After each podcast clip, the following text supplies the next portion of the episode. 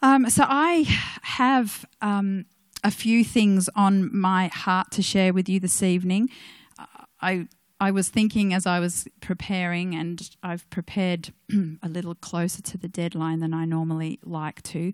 Um, that it's a little bit of a fruit salad preach tonight. I don't know whether you know that terminology, but I just I've got a number of things that I really want to share with you, but it doesn't entirely form a three-point sermon. So is that all right? um, sometimes it's good to do things a bit differently. So, I actually just really wanted to start by reflecting about our year together. I have just been really so blessed by what God has been doing in our midst as Vision Women this year and in our first year, particularly of having an evening meeting. Um, I I was thinking about well, what do I what do I really enjoy about it? What are the things that I've felt really celebratory about with the Lord? And one of those is just seeing you all get together each month and um, I actually really love that there's chatter over supper, and sometimes that spills over into you know it being a bit later than the nominated 9:30, and just actually seeing women in community together are just something there's something really special about that. I've also really valued that we have a broader range of ages. That's something that for me has been something I think as a church we reflect that and that's something that Justin and I have always loved about vision is that it's healthy family. Healthy family is all generations together. And so I've really loved that Vision Women Evenings has reflected that as well.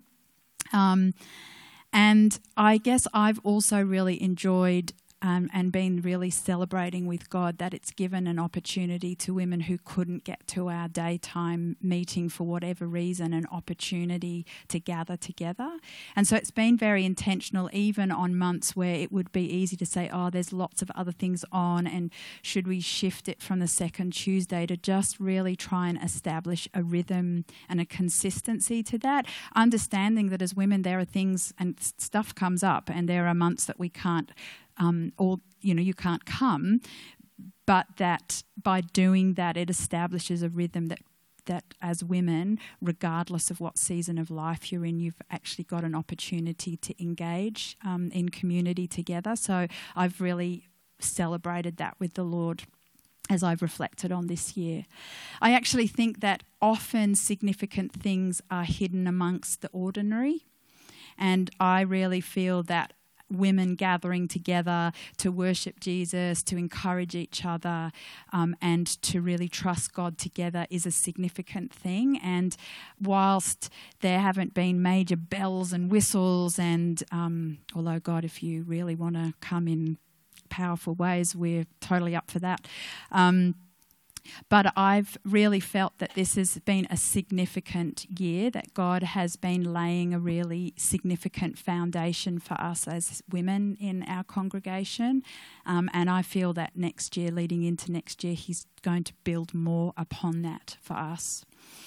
Um, you may, if you were here at the beginning of the year, I unpacked with you from Proverbs 31 um, the phrase for a virtuous or a most excellent woman, which is Eshet Chayil.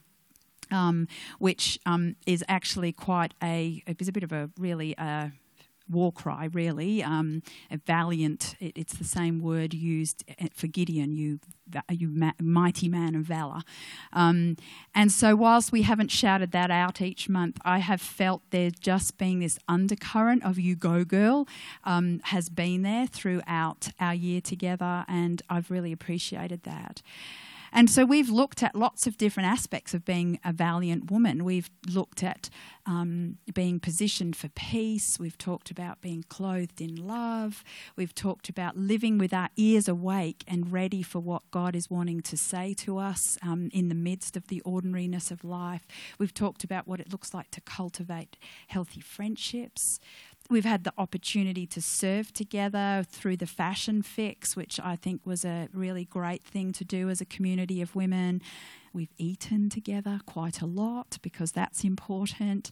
And then throughout the um, throughout all of our gatherings, there has been this th- clear theme of living valued and flourishing. So that's been our phrase for the year. And I thought at the beginning of the year that that was a theme for 2017. And um, I.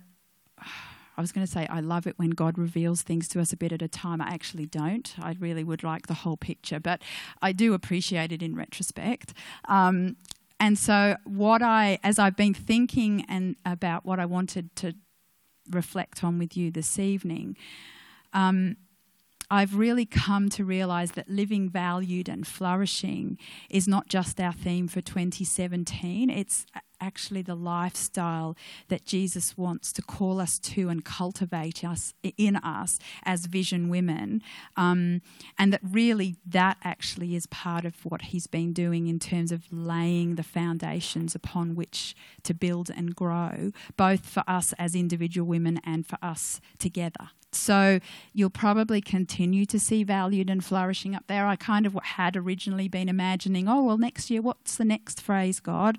But actually, I have really felt Him say that that isn't just a theme for 2017. That that is what's on my heart for the women of vision. So who knows that learning to live valued and flourishing is a process and a journey, and really there isn't an end point to that. And so tonight, what I wanted to do again was really just reflect on living valued and flourishing. Not just in a way of review, but actually also really wanting to use that to cast a bit of vision for 2018 and what I feel that the Lord has been talking to me about um, for us.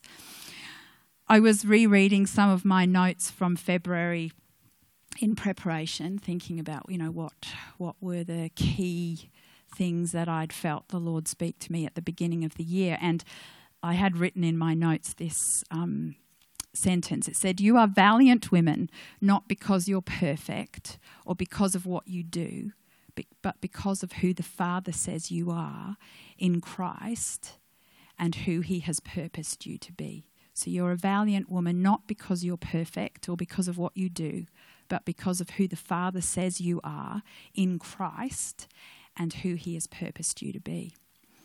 And this is truth. But sometimes it's harder to live out of that truth than others. And so this year, I've actually been challenged um, in a number of ways about the conflict within me regarding my value. I've been really frustrated at certain points through this year. I'm just being honest with you. Um, about how quickly my sense of value seems to tie itself back to my performance. And I've actually at p- points felt quite discouraged by that because I feel like I should really have that all sorted out. Like I know that my value isn't tied to being perfect or to what I do. But it seems like this year, God has purposed for me anyway to poke about a bit and go, see this bit here? That, that's still tied to your performance. And so I shared a little bit from the front when we came back from America. I feel a bit more comfortable in this context probably than I do in a, a full congregation context. But what I found was that as God stripped back all the distractions that go with being a wife and a mother at home and a pastor at the church here, once he once all of that was stripped away and I was away from all of that, what I found is that God is an opportunist and that he took that opportunity to really poke around in my heart. And I found myself on that trip really wrestling with feelings of insecurity and insignificance. Like it was actually quite a quite a strong theme for me over part of the trip. And part of that was that I fell into the trap of some comparisons and things like that in my life. But I actually think that God deliberately used the vulnerability of that trip to say, there's just still some things that I really want to work on here. And I, I wouldn't have said that I felt like I had no value because I actually inherently know that that's a lie.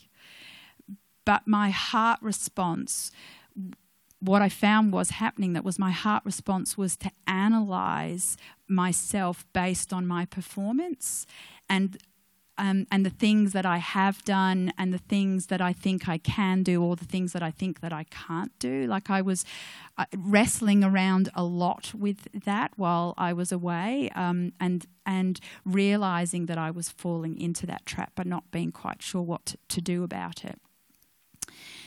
Um, so what I felt the Lord do for me was that to explore this a bit more, you know, like where where does this come from? What's going on inside of me? I began to ask myself, am I wrestling with and experiencing pain because of insecurity and lies and this problem of believing that I'm valuable, is that the source of it? Is the source of it that I'm experiencing this pain because I've got insecurities and I'm believing lies? And therefore that's impacting on my sense of value? Or actually, am I wrestling with my effectiveness? And that's really the thing that I want to talk about tonight is the difference between value and effectiveness. So, effectiveness is defined as the degree to which something is successful in producing a desired result.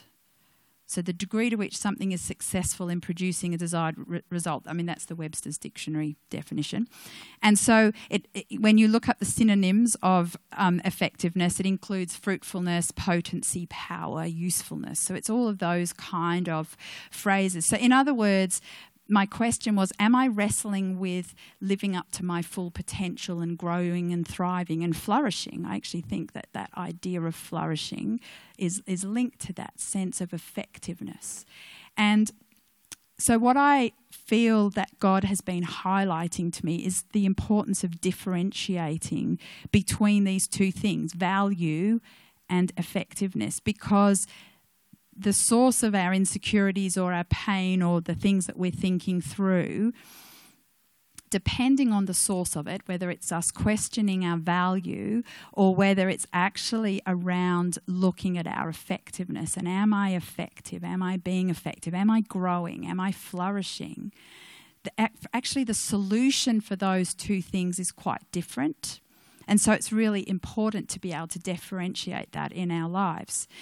So I have this um, um, analogy that I guess I want to show you, and I forgot my purse, so I'm just going to get that as well because it has a prop in it. Um, but value um, is determined by the price that someone pays for something, okay? So, um, and so I have this new silver ring that I really like and you may admire. Um, but you would value it differently depending on if I told you that I paid $5 in a sale at Colette for it, or that I paid $5,000 because actually it's handcrafted white gold. That's a lie. It was $5 in Colette. But, but you would you value something differently based on the price that's paid for it, right? I mean, I don't know if you've ever been, I've been into shops before, like designer type shops. I wouldn't ever shop there, but say I'm doing some window shopping in a nice area and I look at something and I think, oh my goodness, that is a really weird pair of shoes. And then I go and have a look at it and I discover that in fact it's a $5,000 pair of really weird shoes. I'm kind of like, oh, maybe I need to change my perspective a little bit because in fact these are rather valuable shoes. Um, I was telling um, Andrew today that when I was uh, 12, I was still living in England and um, I wanted to learn the clarinet. And my mum remembered that my uncle had won a clarinet in a card game. So he, it, it arrived in a Sainsbury's plastic bag, and um, we put it together. And I took it to school in its Sainsbury's plastic bag um, to the clarinet teacher, and the clarinet teacher nearly fell off his chair because it was actually an 18th century clarinet, and it was like the real deal. And he's like, oh. And so I was very quickly, that was confiscated from me and went to Sotheby's for auction. And instead, my mum hired a normal clarinet from school. But again, the value suddenly changed from this clarinet that my uncle had won in a card game and was in a plastic bag to something of great value because, in fact, it was old and um, and still in playable condition. So, not the reeds, mind you. I think we had actually got new reeds for it, but so our life was paid for at the highest price the life of our Saviour Jesus. And so, this is what determines our value the price that was paid for us.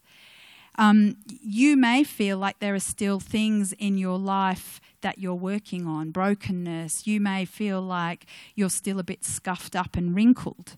Now, prop number two. Um, but just like this $10 note, which it doesn't really matter how scuffed up or wrinkled it is, it's still worth $10.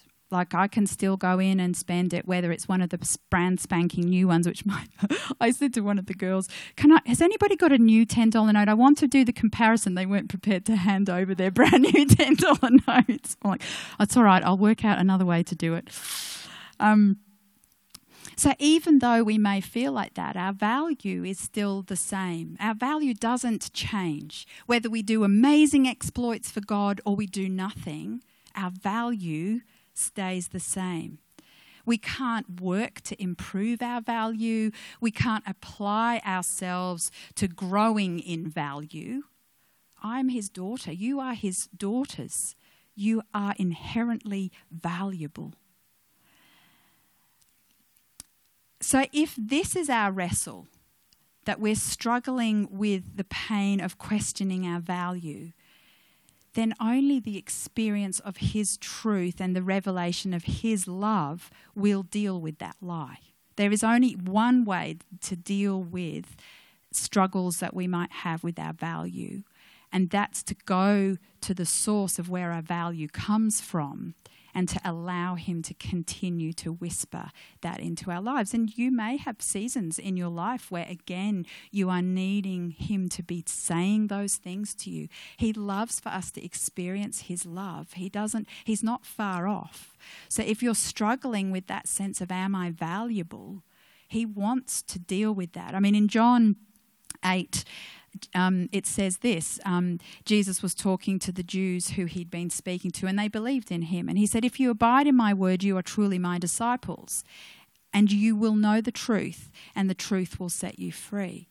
So there are points at which we need that revelation of his truth. We can't work work ourselves into knowing our value. Like it's a revelatory thing to know our value in Christ. And isn't necessarily automatic simply because we're saved. Sometimes it's a different process to that. So our value is not found separate of Him. So in Him, we must find the truth of our value. Like it has to be found in Him. So although our value does not change, our effectiveness can change. Our effectiveness in different seasons of our life can ebb and flow. And we do have an ability to impact whether we live effectively as followers of Christ and in his purposes by the habits and the choices that we keep and make. So, I want you to remember, though, as we get into this idea of effectiveness, our value isn't determined by our effectiveness, but we are actually called to be a fruitful and flourishing people, and that is linked to our effectiveness. So we can improve our effectiveness, we can learn and grow and develop habits to be more effective. There are lots of books that say seven habits of a, I don't know, an effective this and an effective that, and an effective leader, and um, so there are things that we can participate in to increase our effectiveness.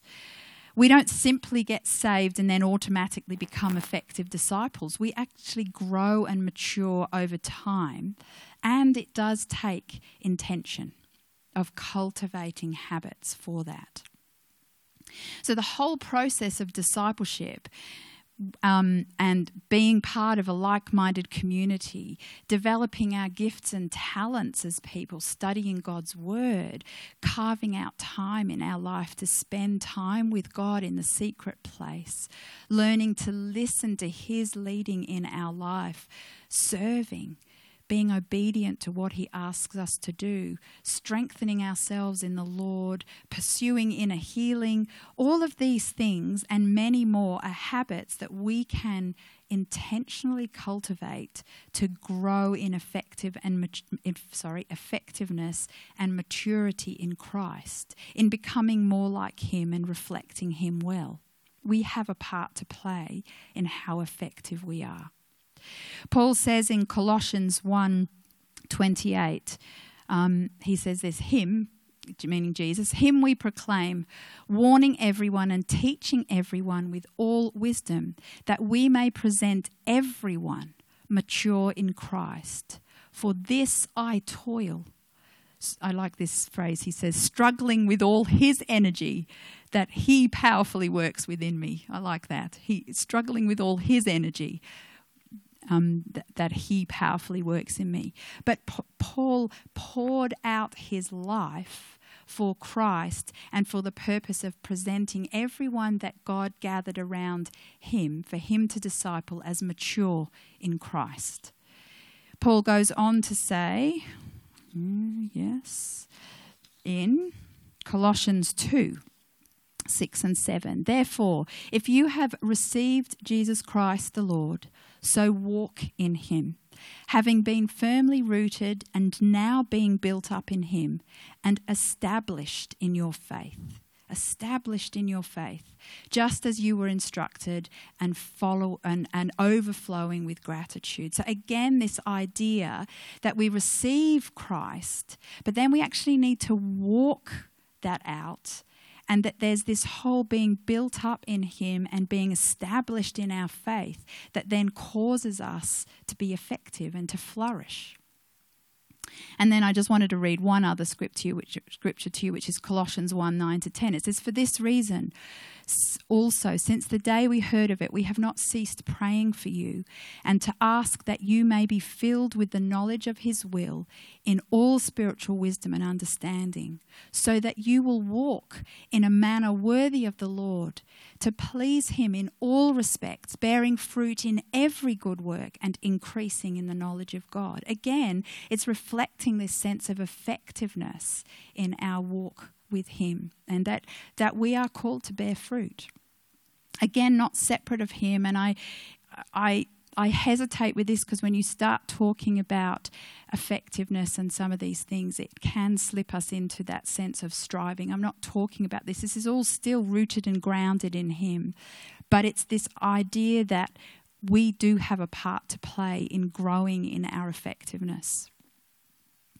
So I was reflecting on again I guess just to bring it back to a, a, a personal level for me, last year I felt that God was really highlighting my physical needs and how that was impacting on my effectiveness to pull it into this context. I shared a little bit earlier in the year about that that journey for me, but I found um, that he's really good at pinpointing one thing at a time. And the one thing really in the last 12 months was this idea that my lack of physical fitness and strength was impacting my effectiveness. And so, getting fitter and stronger, and also establishing things like healthy sleep patterns, those things, those they're practical things, but those things can improve our effectiveness or impact on our effectiveness depending on which way you want to look at it.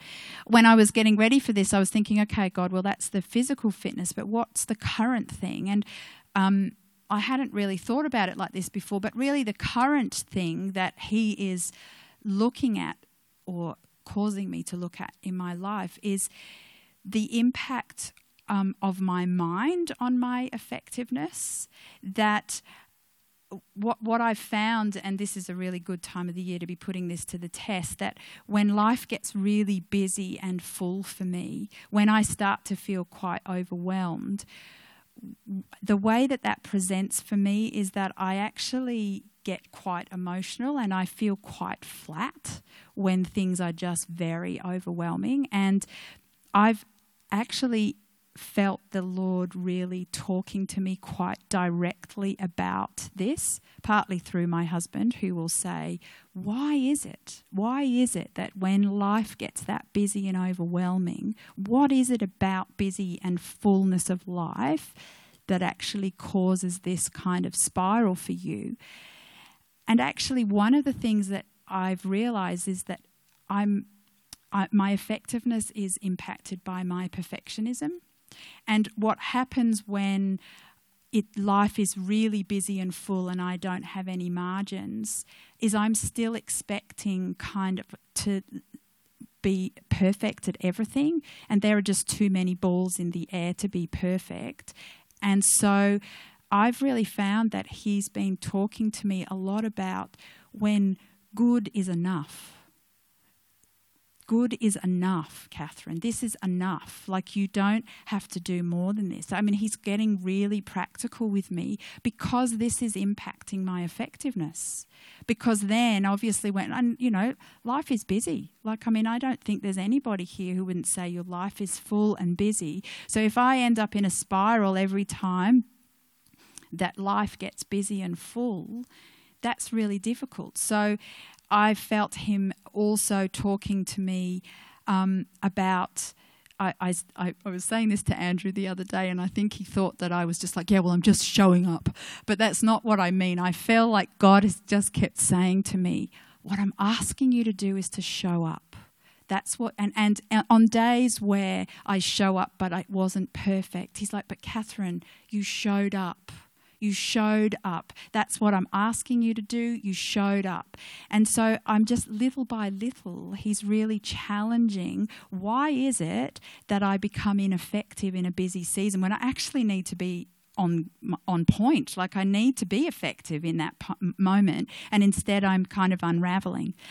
I got to put this to the test last week. Um, I had a particularly full week. Um, it was my youngest's birthday, and that was at one end of the week, and then her birthday party was at the other end of the week. My mum had a total hip replacement, so she was in hospital, and this is her. Well, this was a revision, but this is her third total hip replacement, and um, I just I knew that I wanted to be present for her.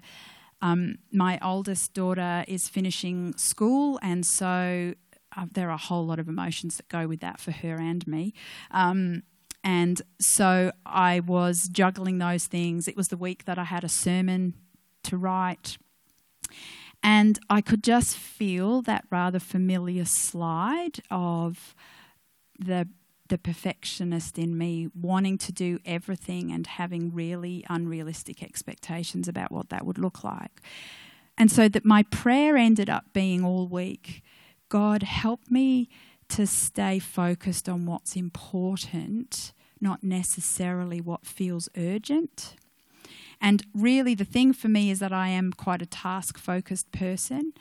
And so I find that when I'm busy, relational stuff, if I'm not careful, will slide. And so, with the need to be able to um, meet the needs of my daughter whose birthday it was and not wanting to be like her birthday party was the day before I was preaching and I get quite distracted when I'm getting ready for a sermon.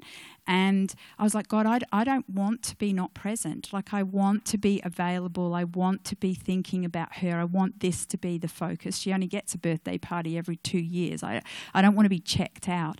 I didn't want to miss the boat in being caring for my mum and needing to be able to get to the hospital each afternoon to just visit her and to encourage her. And I just found that as I just kept saying, God, I want to focus on what's important, not what's urgent. Help me to know what balls I can drop. Help me to know when good is enough. And I just, I found like I got to the end of the that weekend and I was tired. But I just was so overwhelmed by God's goodness to actually teach me right in the midst of this crazy week how His enabling grace can be enough and I feel like um, I've carried that into this week that ju- has just gone, I'm finding that um, my joy in the midst of like not the busyness hasn't dropped. Like i was saying to ali tonight i feel like i'm running like with military precision at the moment. Who needs to be where for various things in my home life let alone everything else? And yet there's a there's an undercurrent of peace that I've actually not really experienced before in the middle of the busy. And I feel that that's because, in fact, it for me, this question that I asked at the beginning or said that I was tossing up between is it that I'm worried about my value or is it my effectiveness? That for me, God's been actually putting his finger on things that impact my effectiveness. And so, my question for you this evening is what impacts your effectiveness? Uh, I mean, God is really, and that's, I'm, this is not permission to beat yourself up about how you're ineffective. Like, that is not the thing. But God is after growing and maturing us. And I want to consistently grow and mature, to be effective and flourishing in my calling and my assignment as a woman of God. And I desire the same for you. And so this is not a question about going through where you're failing and what you're not doing. But it is worth asking the same questions that I've been asking myself. Number one, is there an issue around value? That has a different um, oh, solution's not the right word, but that has a different solution to it. That that is the revelation of God to again restore a sense to you of your value to Him. But if it's actually effectiveness, if there are areas of your life that you're like, I actually, I just know that I'm not really fulfilling fully my potential, that there's areas that I, we've all got areas that we can grow and mature in. Um, it's just really worth asking yourself, what, what, Lord, is impacting my effectiveness at the moment? Um, and He's really faithful to just make it simple for us. Like he doesn't make it complicated. Like he's very practical with us about then um, ways to begin to change that. And sometimes that is things like inner healing or dealing with some of the stuff that's come up. Sometimes it's skill based stuff. You know, if you're somebody where time management is an issue or um, even finding people that are effective in an area of their life that you really um, admire and actually getting some mentoring so that you build your effectiveness in that area. Like we, it, it, without striving, we are able to participate in how we grow and mature as women in the Lord. So, as we finish this year, I believe that this is actually God's invitation to us for next year, and that is that as we are continuing to be firmly rooted and grounded in His love, that His invitation for us is to grow together um, and mature together as a group of women who know and experience our unique value to Him and to one another, because it's really important to feel valued by the people around you as well, um, and that we would acknowledge our own value.